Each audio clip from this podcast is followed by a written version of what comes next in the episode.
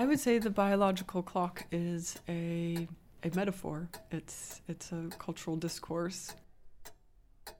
I, I don't think it's a biological phenomenon.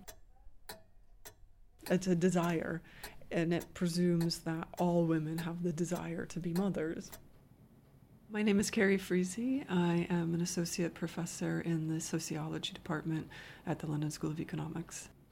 When we were doing these interviews in you know 2001, 2002, we were interviewing women who had had their children already using IVF uh, and and donor egg. So they were going through the IVF process in the 1990s. And what most of the women talked about was how their perception was that women's fertility ended with menopause.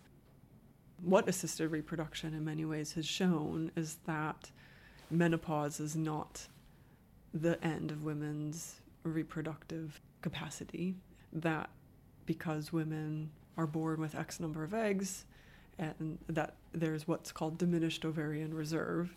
So the number and the quality of those eggs declines with age. And that probably has been read as the biological clock, but I would say those are two different things.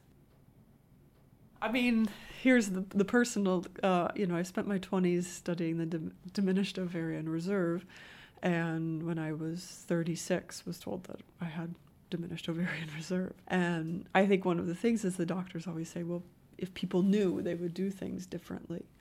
And I have to say, I wouldn't have done anything differently. Um, I wasn't ready. My partner and I were not ready to have children before then. And, you know, my partner's a woman, and ironically, she went first uh, because she's older. Uh, but in the end, we had our daughter where we used her eggs.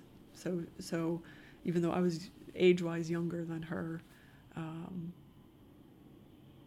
I, I was the one who had diminished ovarian reserve and, and she didn't. So we used her eggs and then did IVF and the eggs were transferred to me.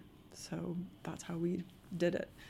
Uh, so I definitely feel like I've lived it, but I, and I don't think that, and I've always said this, and I would say it based on personal experience. I don't think that knowledge of diminished ovarian reserve changed my course in any way because it's it's too overdetermined by all these structures, you know, that were at play.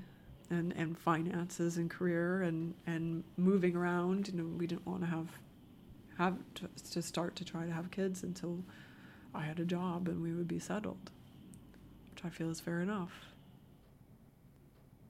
It's one of those things I just don't think you can plan too too much, and that's why I do think you know if if we're concerned about diminished ovarian reserve, the response needs to be structural, needs to be things like maternity leave and childcare.